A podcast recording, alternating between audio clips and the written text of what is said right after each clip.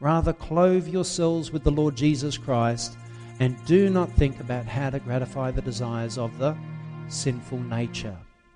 So, clothe yourselves with Jesus Christ and don't think about, just don't think, refuse to think about ways to satisfy your sinful nature.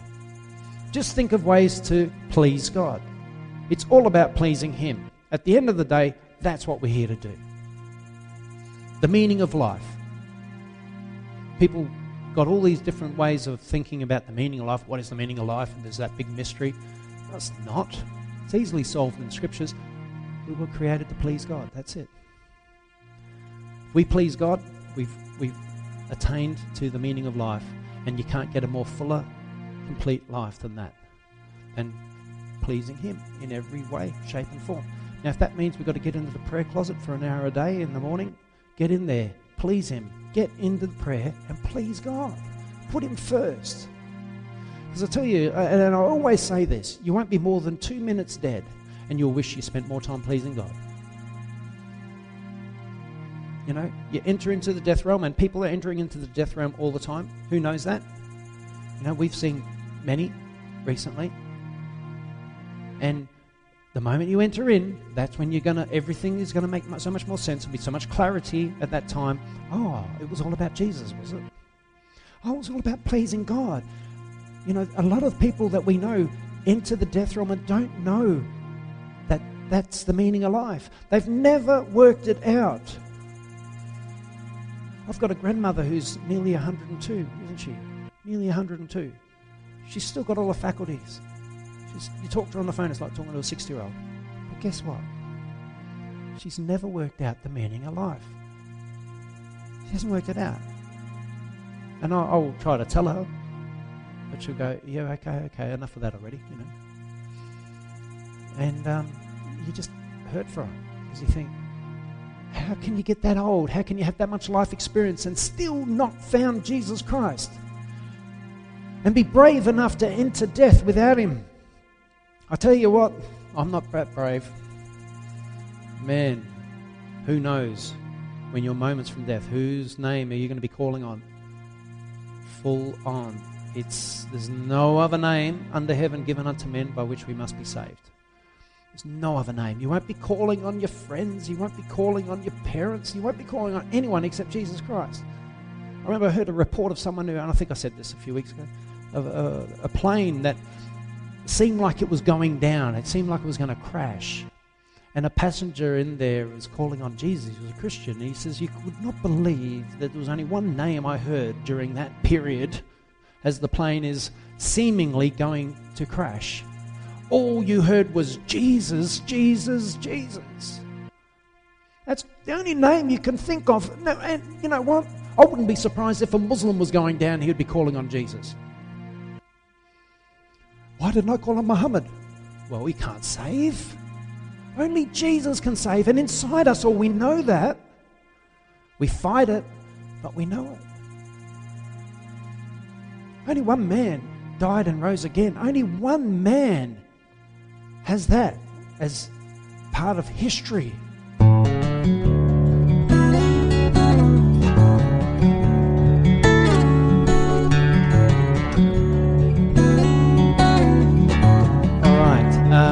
Your Bibles to 1 Thessalonians.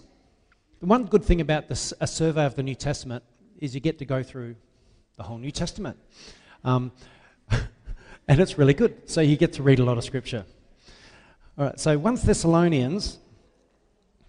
We are in the book of Romans, but I'm starting with this one, and you can't see it up there, but it's 1 Thessalonians 4, verses 1 to 8. So it says, Finally, brothers, we instructed you how to live in order to please God, as in fact you are living.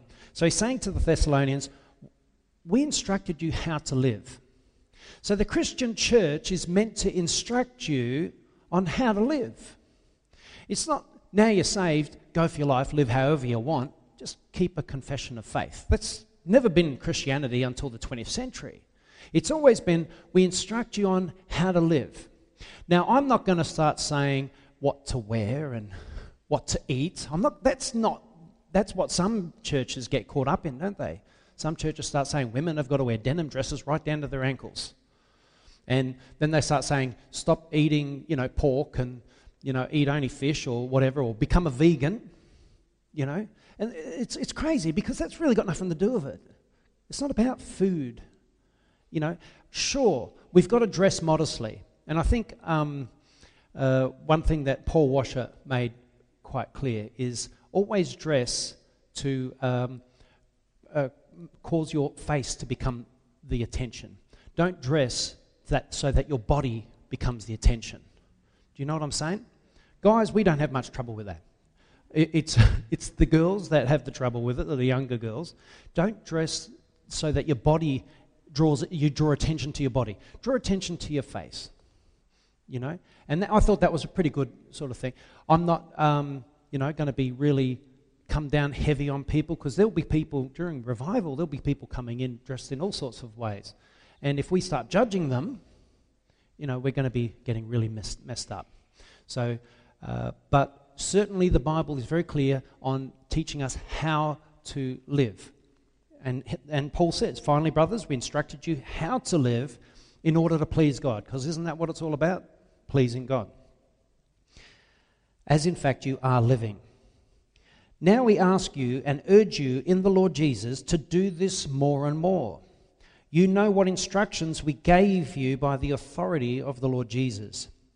It is God's will that you should be holy.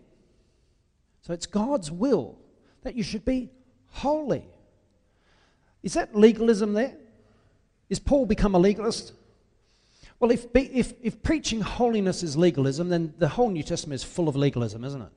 It's totally full of it because if you do a word search, do a word search in the New Testament of the word holy and you'll find hundreds and hundreds and hundreds of references to holiness, and it's always, just about all the time, exhortations to be holy as He is holy. You know, always telling us, be holy, be holy. Stop living, you know, a sinful lifestyle. So it is God's will that you should be holy and that you should avoid sexual immorality, right, of all forms. Avoid it that each of you should learn to control his own body in a way that is holy and honorable, not in passionate lust like the heathen who do not know God, and that in this manner, matter no one should wrong his brother or take advantage of him. So don't do your brother over. You know, don't rip him off financially or anything like that. Just look after your brother, bless your brother. The Lord will punish men for all such sins as we have already told, told you and warned you. For God did not call us, listen to this carefully, for God did not call us to be impure, but to live a holy life. Therefore, he who rejects this instruction does not reject man. So you're not rejecting me, but God who gives you his Holy Spirit. So if, if, if a person gets online and starts rejecting what I'm teaching about holiness, he's not rejecting me. I don't have to worry. He's not rejecting me, he's rejecting God who tells them to live a holy life. So, holiness is clearly in the Bible, and it, there is that many references to it.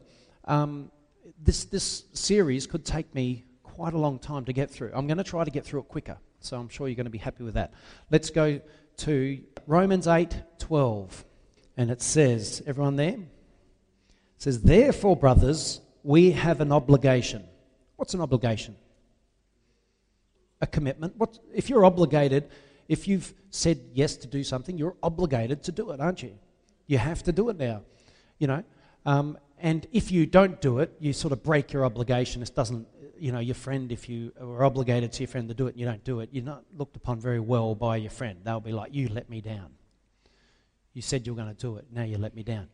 And so this is what this that word it holds, especially when you're obligated to God. It's it's not our choice anymore. This is our obligation. Therefore, brothers, we have an obligation, but it is not to the sinful nature and to live according to it. For if you live according to the sinful nature, what does it say next? You must die. You will die. Right? Who's he saying this to? Therefore, brothers. Now, is he talking about a physical death or is he talking about an eternal death there? Well, everyone's going to die, aren't they? Everyone's going to die unless the Lord returns before that. So he's obviously not talking about that because it's like, you know, well, we're all going to die. That's not a big thing. He didn't mean that. What he's saying is if you live according to the sinful nature, the thing that Jesus died to so that you could be forgiven from, so that you would not live according to it anymore, if you live according to that sinful nature, you will die eternal death. That's the connotation. That's why it has powerful warning. It's used as a warning. If you water that warning down, then you're watering down the gospel, and now, now no one has the thing inside them say, gee, I've got to live a holy life. Because if you water it down, you know, because it's easy to live according to the sin nature. Amen? Is it not easy to live according to the sinful nature? Absolutely. So, what Paul's saying is, like he said, I beat my body and I make it a slave. What's he saying? He's causing himself to live according to a holy standard that Jesus left us. And we're going to see a lot more of this. So let's, let's keep going. For if you live according to the sinful nature, you will die. But if by the Spirit, see, as I keep on saying, you cannot fulfill this you cannot be holy except by the Holy Spirit. That's why the Holy Spirit's called the Holy Spirit. Because the Holy Spirit comes into a man and makes him holy. But if you're not holy, then you've got a question is the Holy Spirit fully active in my life? Because once he's fully active, once you've given him complete room in your life, you will be holy. Amen? Because the Holy Spirit can't be anything but holy. So we, if we're not holy, we've got to say, okay, God, forgive me, I'm not giving the Holy Spirit enough say in what happens in my day. You can write that down. Not giving the Holy Spirit enough say in what happens in my day.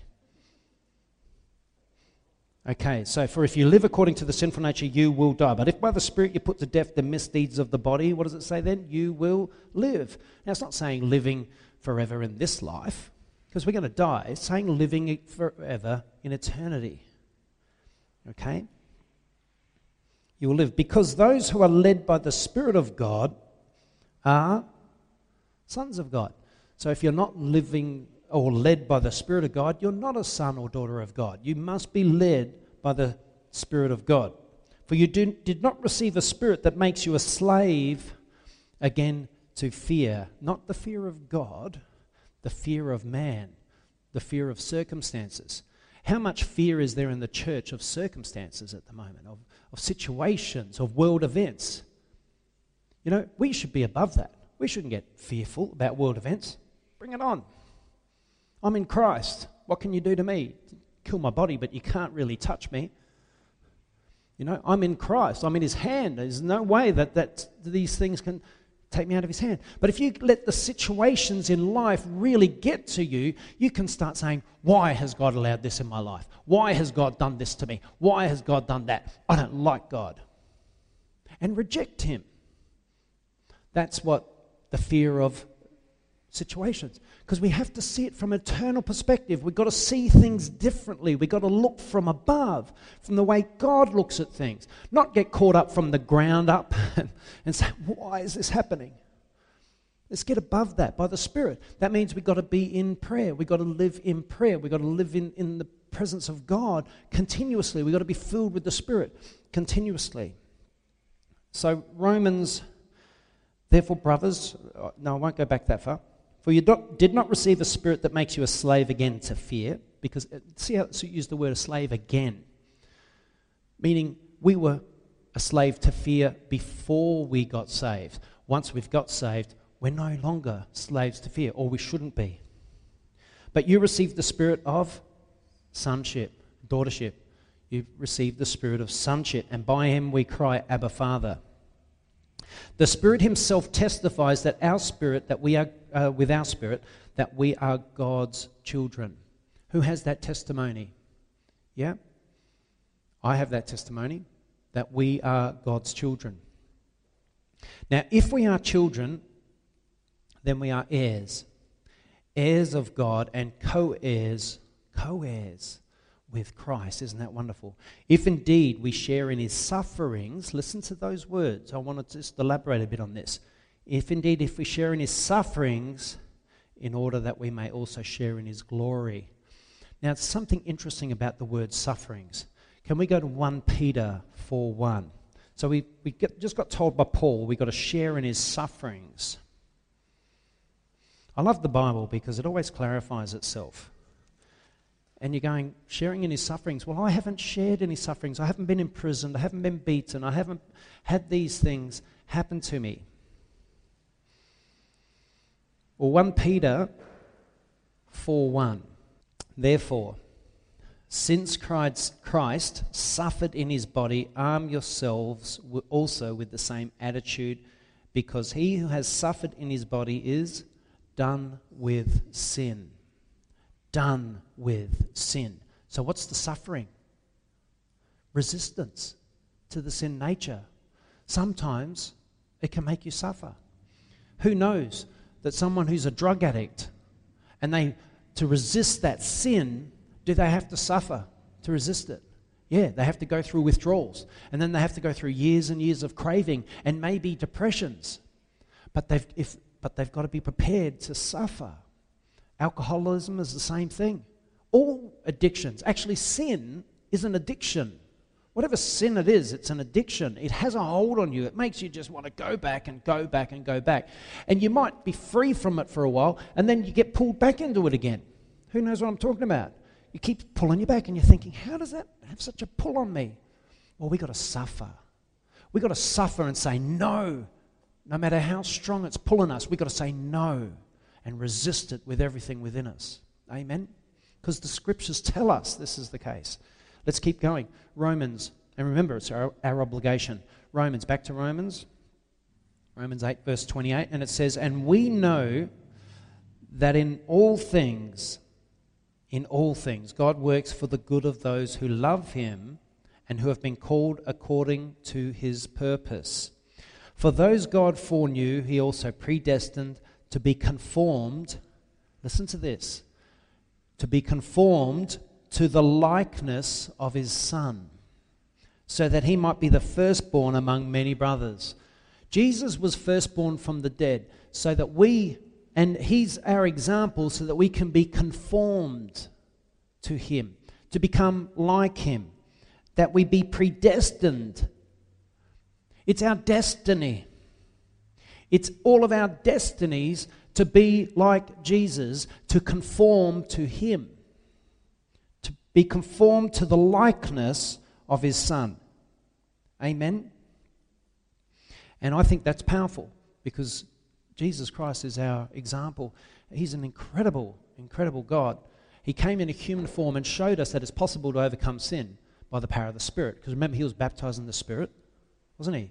John the Baptist baptized him in water so that we, not that he had any sin to re- repent of, but he got baptized in water and then he was filled with the Spirit, the same Holy Spirit that we receive. You know, and people say, well, he was God. Well, we have God in us. You know? And surely, if we give him room in our life, we will be able to fulfill all that he's called us to fulfill. And we could be holy as he is holy. And that's the whole idea of it. And I don't know how far the church has fallen to not understand this any longer. That this doctrine is so mixed up in so many churches. I remember Andy and Sharon was uh, saying to me, um, uh, well, when they first came, and Andy said, I'm going to find a church that preaches repentance and teaches about sin and teaches about hell. And Sharon laughed and said, Yeah, good luck finding that in Adelaide. Um, well, I hope, hope you found it here. Or I'm going to keep preaching on hell every sermon now. but it's true. It's true. The church has fallen a lot from this. I'm not saying that they're, teaching complete falsity out there because there's many that don't. And I know a lot of churches. And um, I, I, personally, I'm pretty sure there's some in Adelaide. There's, there's more. Uh, I don't know of any because I haven't met any ministers or heard of many that preach exactly the doctrines of you know, calling men and women to holiness and, and, by the Holy Spirit, by the power of the Holy Spirit, not by a work that we can do. Right? It's not by works. I can't muster holiness. You know, I can only depend on Jesus Christ to, to fill me with the Holy Spirit on a daily basis. I've got to clothe myself with Jesus Christ. So I have an obligation to submit to the Holy Spirit every day. And the way we usually do that is through prayer. We go into prayer. We get into our prayer closet and we pray and we pray and we pray until God starts to do a work inside of us. And that we come out of there with clarity. You know, I'm learning now to stay in prayer until I receive clarity in my mind. If I go into prayer, who knows you can go into prayer and you feel really mixed up? And you just sit. So now I've even discovered, discovered what I do is I just stay there and I just shut my eyes and go, okay, God, sort this mind out because it's a scramble. It's going in every direction. You know, sometimes I, I long to get behind this pulpit because it seems like the only time in the week where I feel clarity of mind. And then I, as soon as the sermon's finished, I walk out there with you guys and it's all like dull again. yeah, not that it's, you know, I, it's not always like that, but that's how it sort of feels. You know, clarity comes behind the pulpit. I don't know why that is. Yeah, but it's, it is um, very important that we spend that time, adequate time in the presence of God. Get into the prayer room, get into your prayer closet, and seek Him until you start to see things clearly, until you start to recognize sin. Who knows that you cannot recognize it? Sometimes you're living in sin and you just, and it's not until like a week later you go, I can't believe what I've been up to. And for some reason, Satan had me deceived, had me thinking that this little thing that I was into was, was fine with God. But it's not. You know, and I'm not here to judge anyone in this church. This is not my job to judge. My job is to preach and help you guys find it because I'm, I'm not perfect and I'm sure none of you are. But I'm sure Holy Spirit wants that to change. Not to be say that I'm not into perfectionism. Have you heard of the term perfectionism? Right, it's a doctrine that you must be perfect to get into the kingdom of heaven. Right? Well, good luck. Gee, I don't think we any of us will make it here. Right? But we must live holy lives in repentance. Right? That's the beautiful thing. We have the gift of repentance. We can say sorry to our Father who loves us.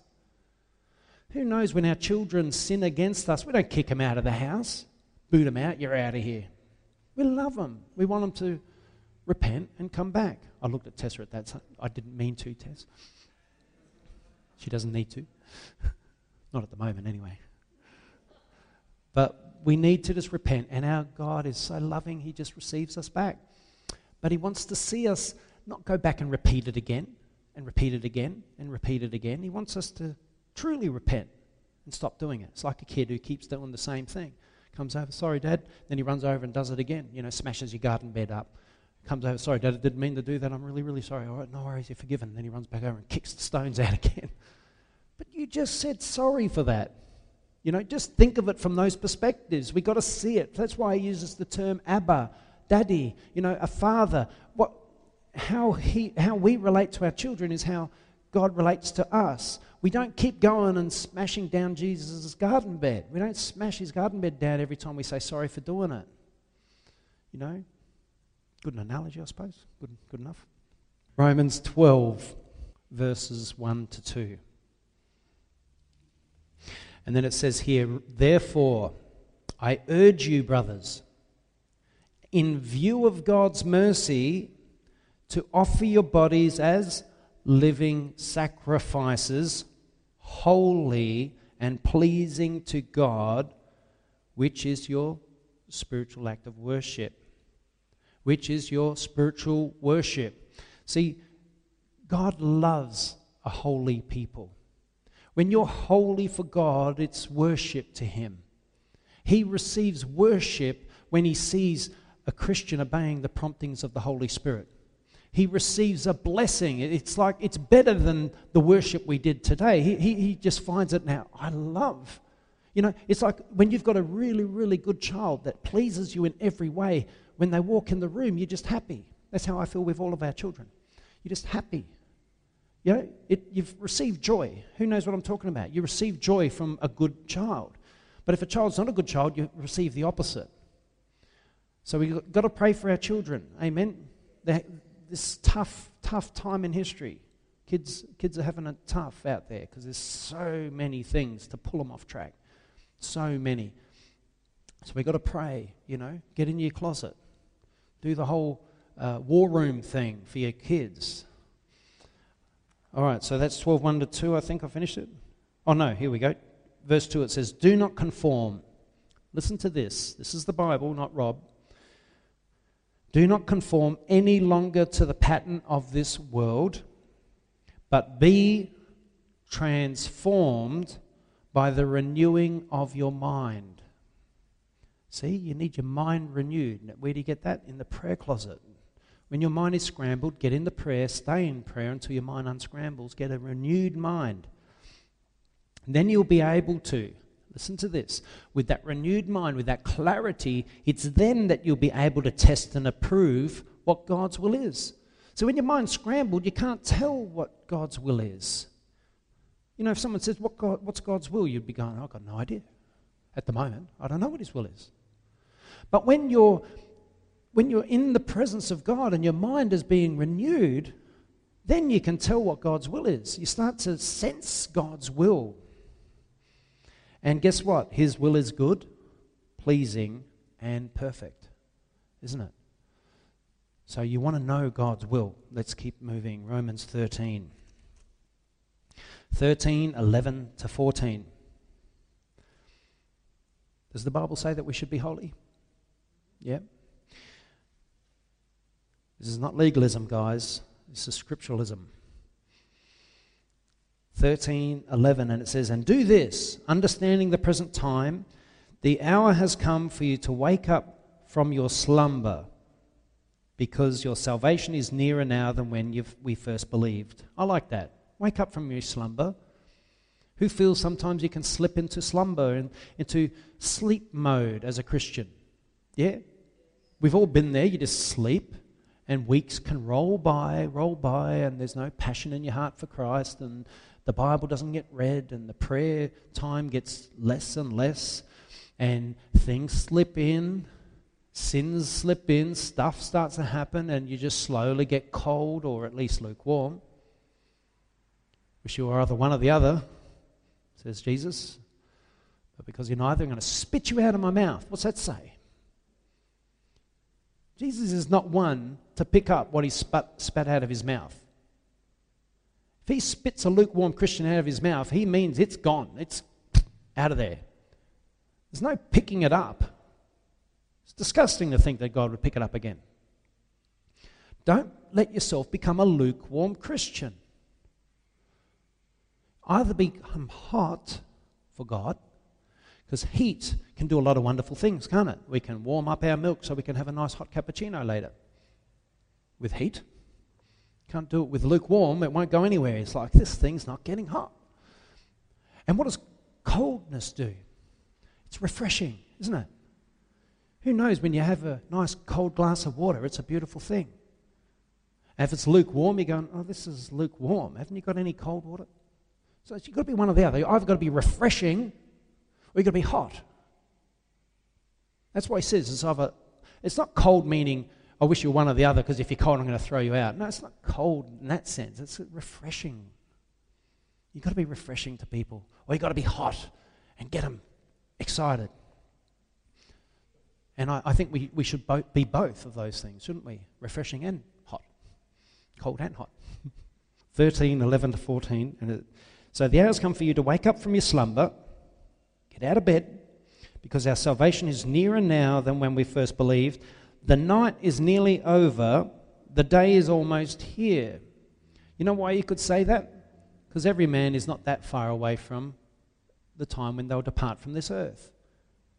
Every man is not that far away from that time. It doesn't mean, okay, it was 2,000 years since this was written, but it doesn't mean that like that's a long time, 2,000 years. But to each person, the day is nearly, the night is nearly over. This is what this life is. It's like night time in comparison to what we're going to receive in the kingdom of heaven. We have to get through this dark period of our life. And the problem is, is if we think it's pretty good, which many of us do, we've got a pretty good life. You know, if the darkness within you is, is a light, you've got to be careful We've got to remember we're only visitors here. You know, it'd be easy to, to really not like this life you know, if we were living in some of those countries where things are terrible. But the issue with us here in, the, in, in, the, in, the, in Adelaide and, and in Australia is things can be, get pretty good. You can have a cruisy life. Do you know what I'm talking about? Be careful when it's really, really cruisy because that can draw you really far away from God. And we lose that passion to get excited about the things of God. So, in it all, keep your head about it. Spend adequate time in prayer. Let Him burden you with what concerns Him, not what concerns you. Too many of us go into the prayer closet with things that concern us. But we've got to go in a prayer closet and say, God, forget about me for a second. What concerns you? I've started doing that recently. I got sick of hearing my own requests. It's like, oh, Rob, will you shut up? I felt like saying to myself, I did say it to myself, shut up, Rob. And then I started to get concerned with what God wants. What do you want, God?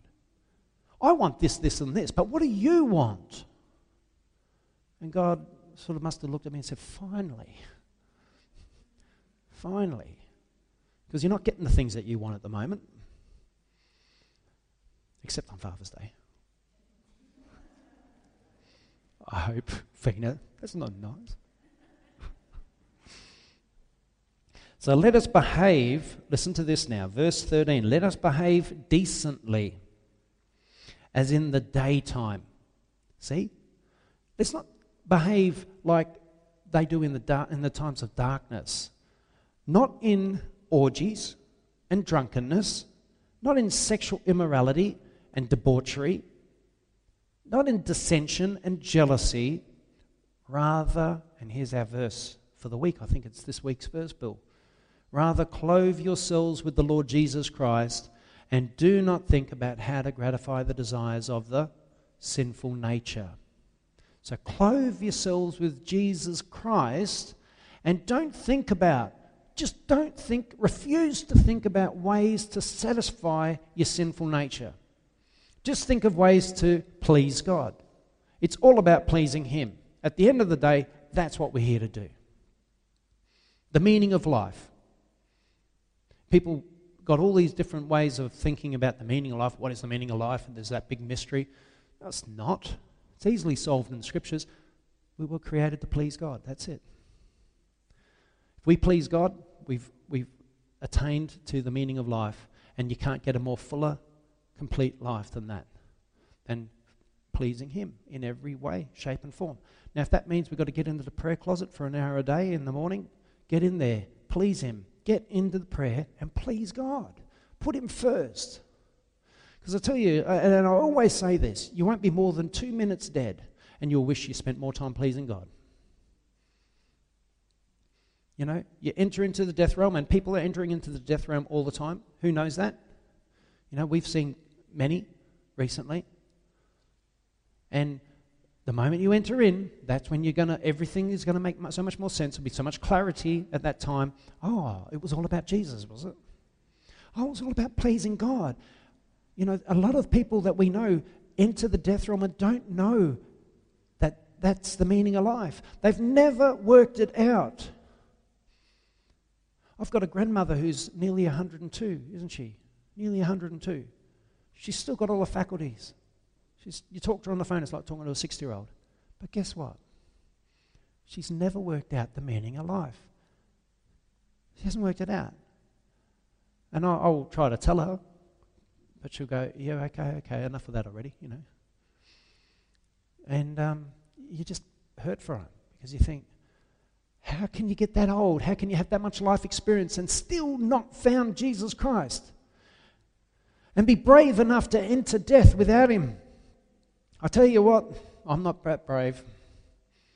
Man, who knows when your moments from death, whose name are you going to be calling on? Full on. It's, there's no other name under heaven given unto men by which we must be saved. There's no other name. You won't be calling on your friends. You won't be calling on your parents. You won't be calling on anyone except Jesus Christ. I remember I heard a report of someone who, and I think I said this a few weeks ago, of a, a plane that seemed like it was going down. It seemed like it was going to crash. And a passenger in there was calling on Jesus. He was a Christian. He says, You could not believe that there was only one name I heard during that period as the plane is seemingly going to crash. all you heard was Jesus, Jesus, Jesus. That's the only name you can think of. No, and you know what? I wouldn't be surprised if a Muslim was going down, he would be calling on Jesus. Why didn't I call on Muhammad? Well, he can't save. Only Jesus can save. And inside us, all we know that. We fight it, but we know it. Only one man died and rose again. Only one man has that as part of history, evidenced by 300, uh, was it 300? 500 seeing him at once. Seeing him at once. So 500 of his disciples witnessed him alive after, during that 40 day period before he ascended. No other religion has that. So that, that to me is confirmation. We are in the right religion. You know, Buddha, we know where his, or we think we do, know where his tomb is, or at least where he was buried. Muhammad, they know where he is in Medina somewhere. You know? And he fulfilled 300 prophecies. He was the only man that had his whole life written about before he lived it. We knew exactly what he was going to do. If you read the prophecies, you would know exactly what he was going to do. Yeah, he's going to get a donkey, get on a colt, and there'll be palm branches. You know, it was all written about. And he was born in Bethlehem and he'll be called a Nazarene, and he'll have to escape Herod's clutches and go to Egypt. You know, it was all written about hundreds up to a 1500 years before. Thanks, Bill.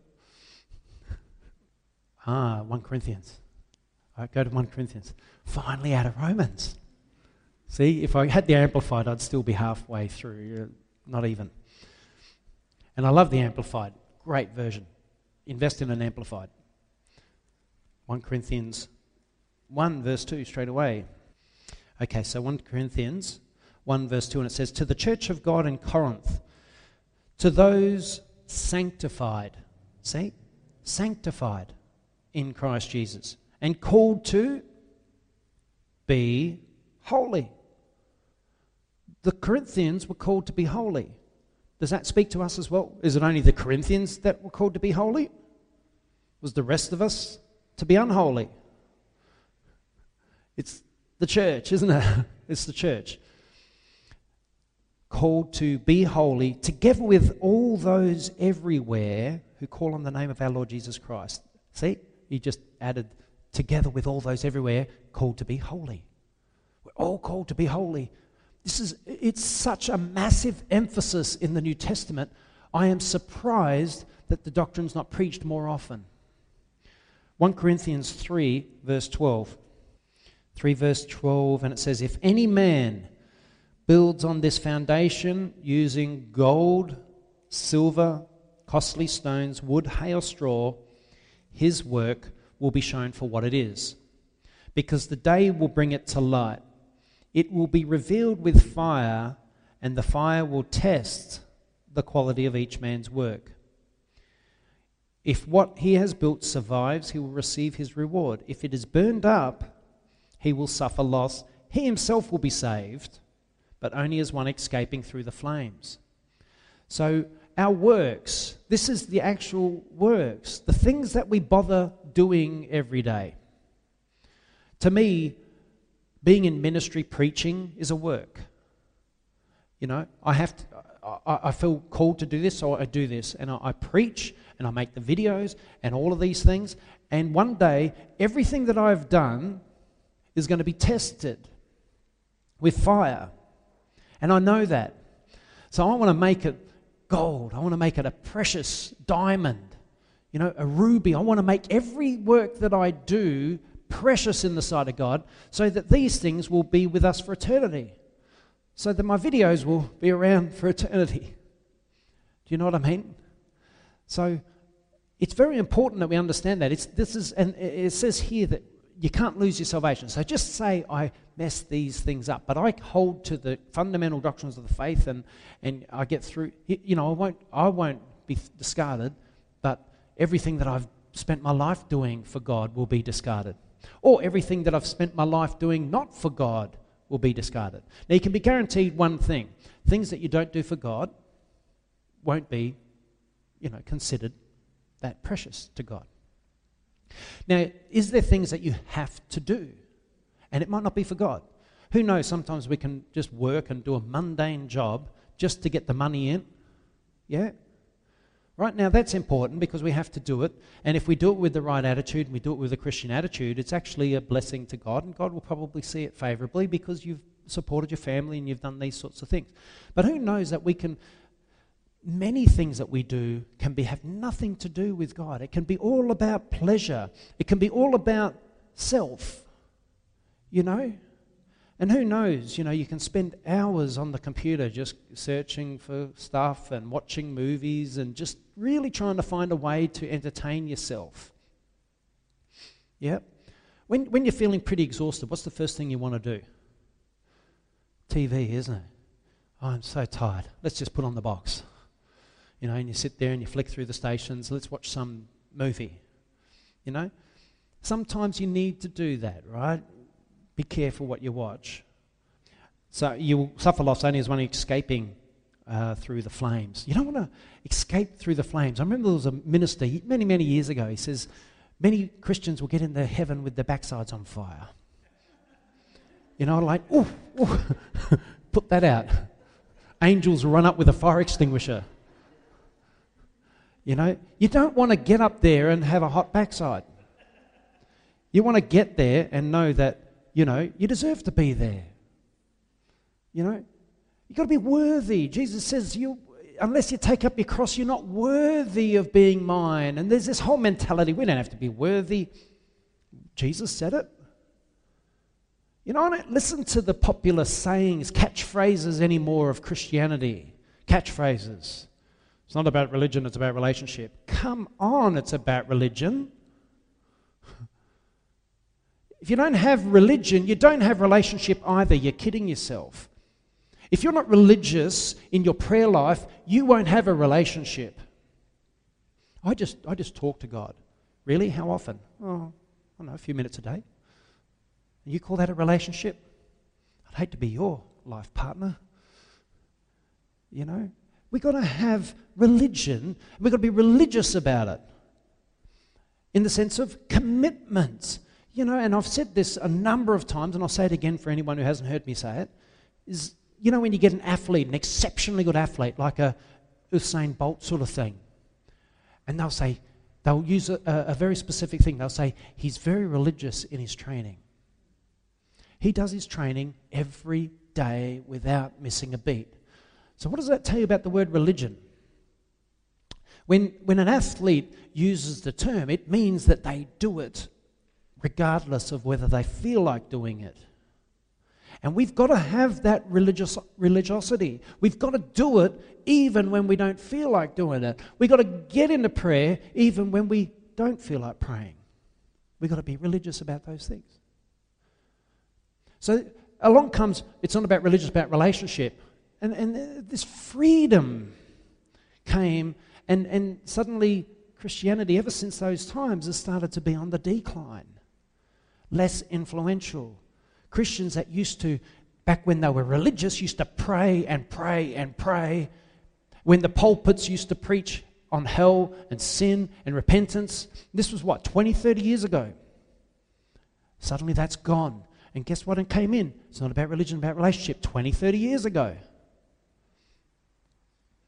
And it's dangerous because the Bible uses the term religion. What is true religion? It says, you know, giving to the poor and to the widows, looking after the orphans and widows in their distress is true religion. Okay, and it says this here in verse 16 Don't you know that you yourselves are God's temple and that God's Spirit lives in you? You are God's temple, and God's Spirit lives in you. If anyone destroys God's temple, God will destroy him. For God's temple is sacred, and you yourselves are that temple. You're a temple of the Holy Spirit. If you truly believe in God, you're a temple of the Holy Spirit. Now, this is important you know, when it says the church is not a building, this building is not the church. You guys are the church. You're the temples. filled with the Holy Spirit. Now, if you don't feel like a temple, if you don't feel like the Holy Spirit is indwelling in you as He should, because you can't even say Jesus is Lord except by the Holy Spirit. So if you can say that, you've got the Holy Spirit. But I'm saying the full measure, the full measure of the Holy Spirit, where He is pleased to come upon you fully and completely. If that's not happening in you, then you gotta, it's, it's just one thing not enough time in prayer. It all comes back to prayer. Um, I was going to read from a book today, uh, du- Duewel. Uh, uh, what's his first name?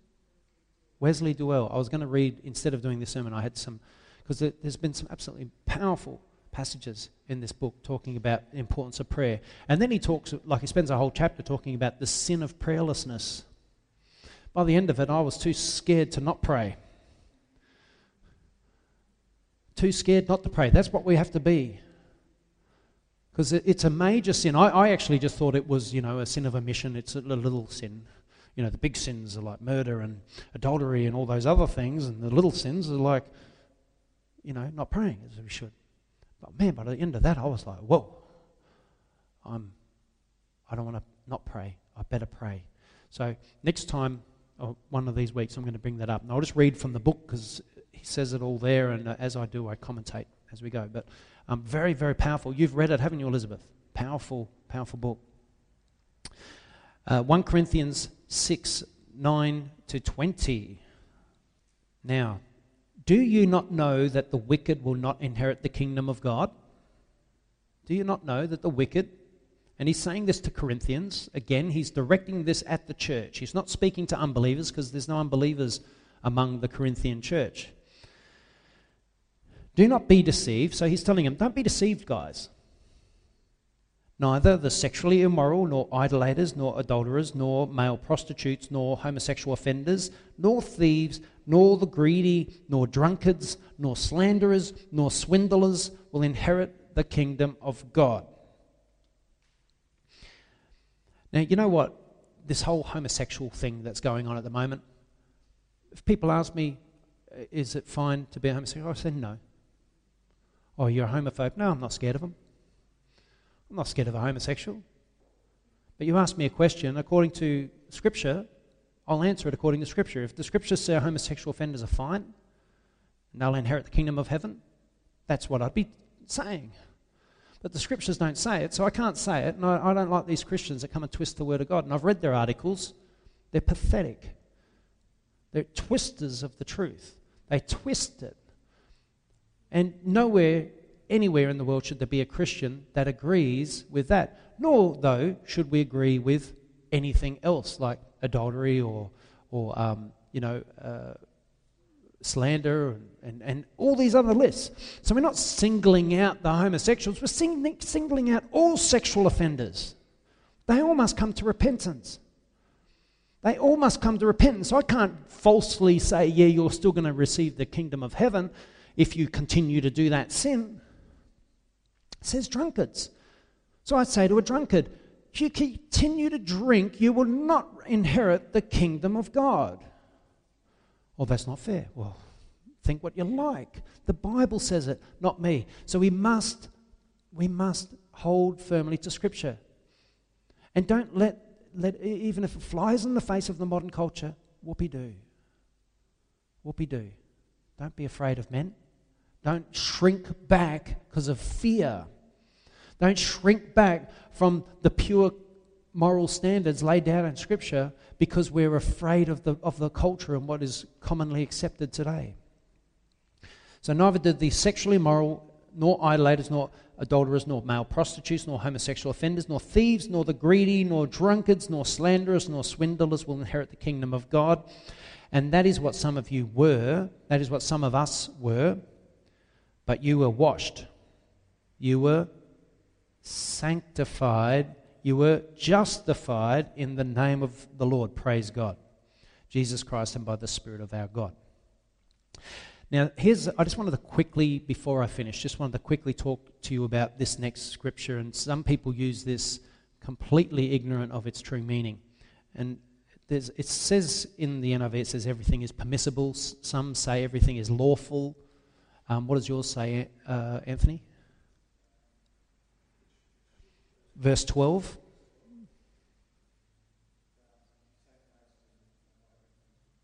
Not everything is good for you. All right, now, in the thing I like about the NIV here is it's in quotation marks. Everything is permissible for me. Paul's not saying that. Paul's not saying everything is lawful, everything is permissible, I can do whatever I want. He's not saying that, right? That's, it's in quotation marks. He's quoting a common phrase of the day, a Corinthian phrase. Everything is permissible for me, everything is lawful for me was a phrase. Paul didn't believe that. He didn't think everything was permissible, he didn't think everything was lawful, because it's clearly a contradiction to what Scripture teaches. So the NIV makes that clear. Yours says, read it out really loud, Anthony, just that first bit.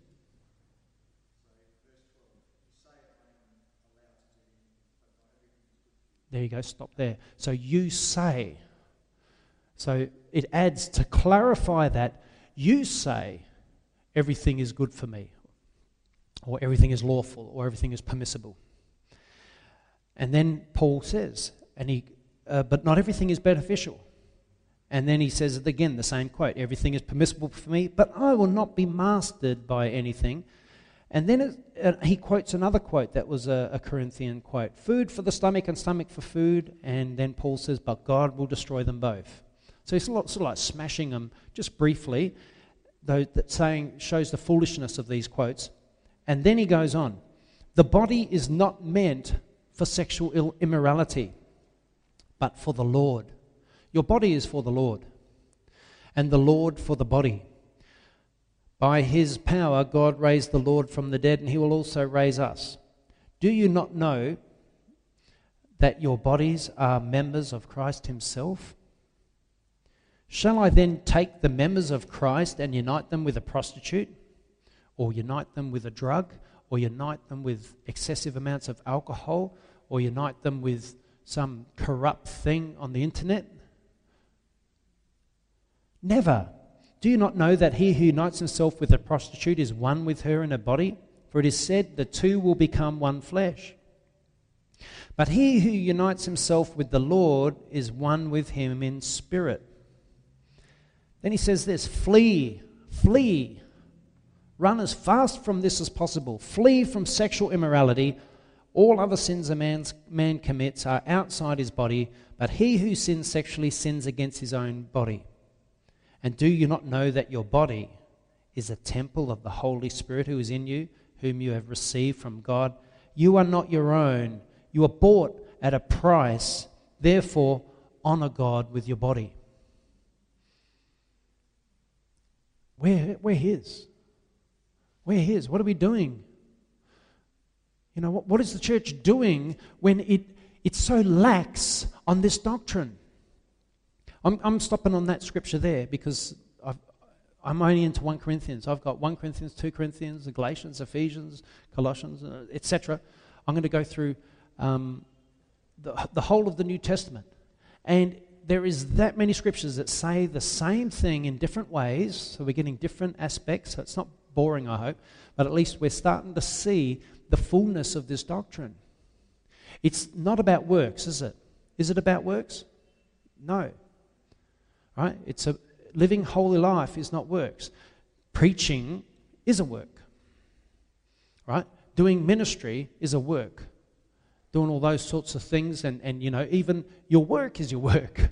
The things that we do. So the things we do in the day are works. And it's not, they don't save you.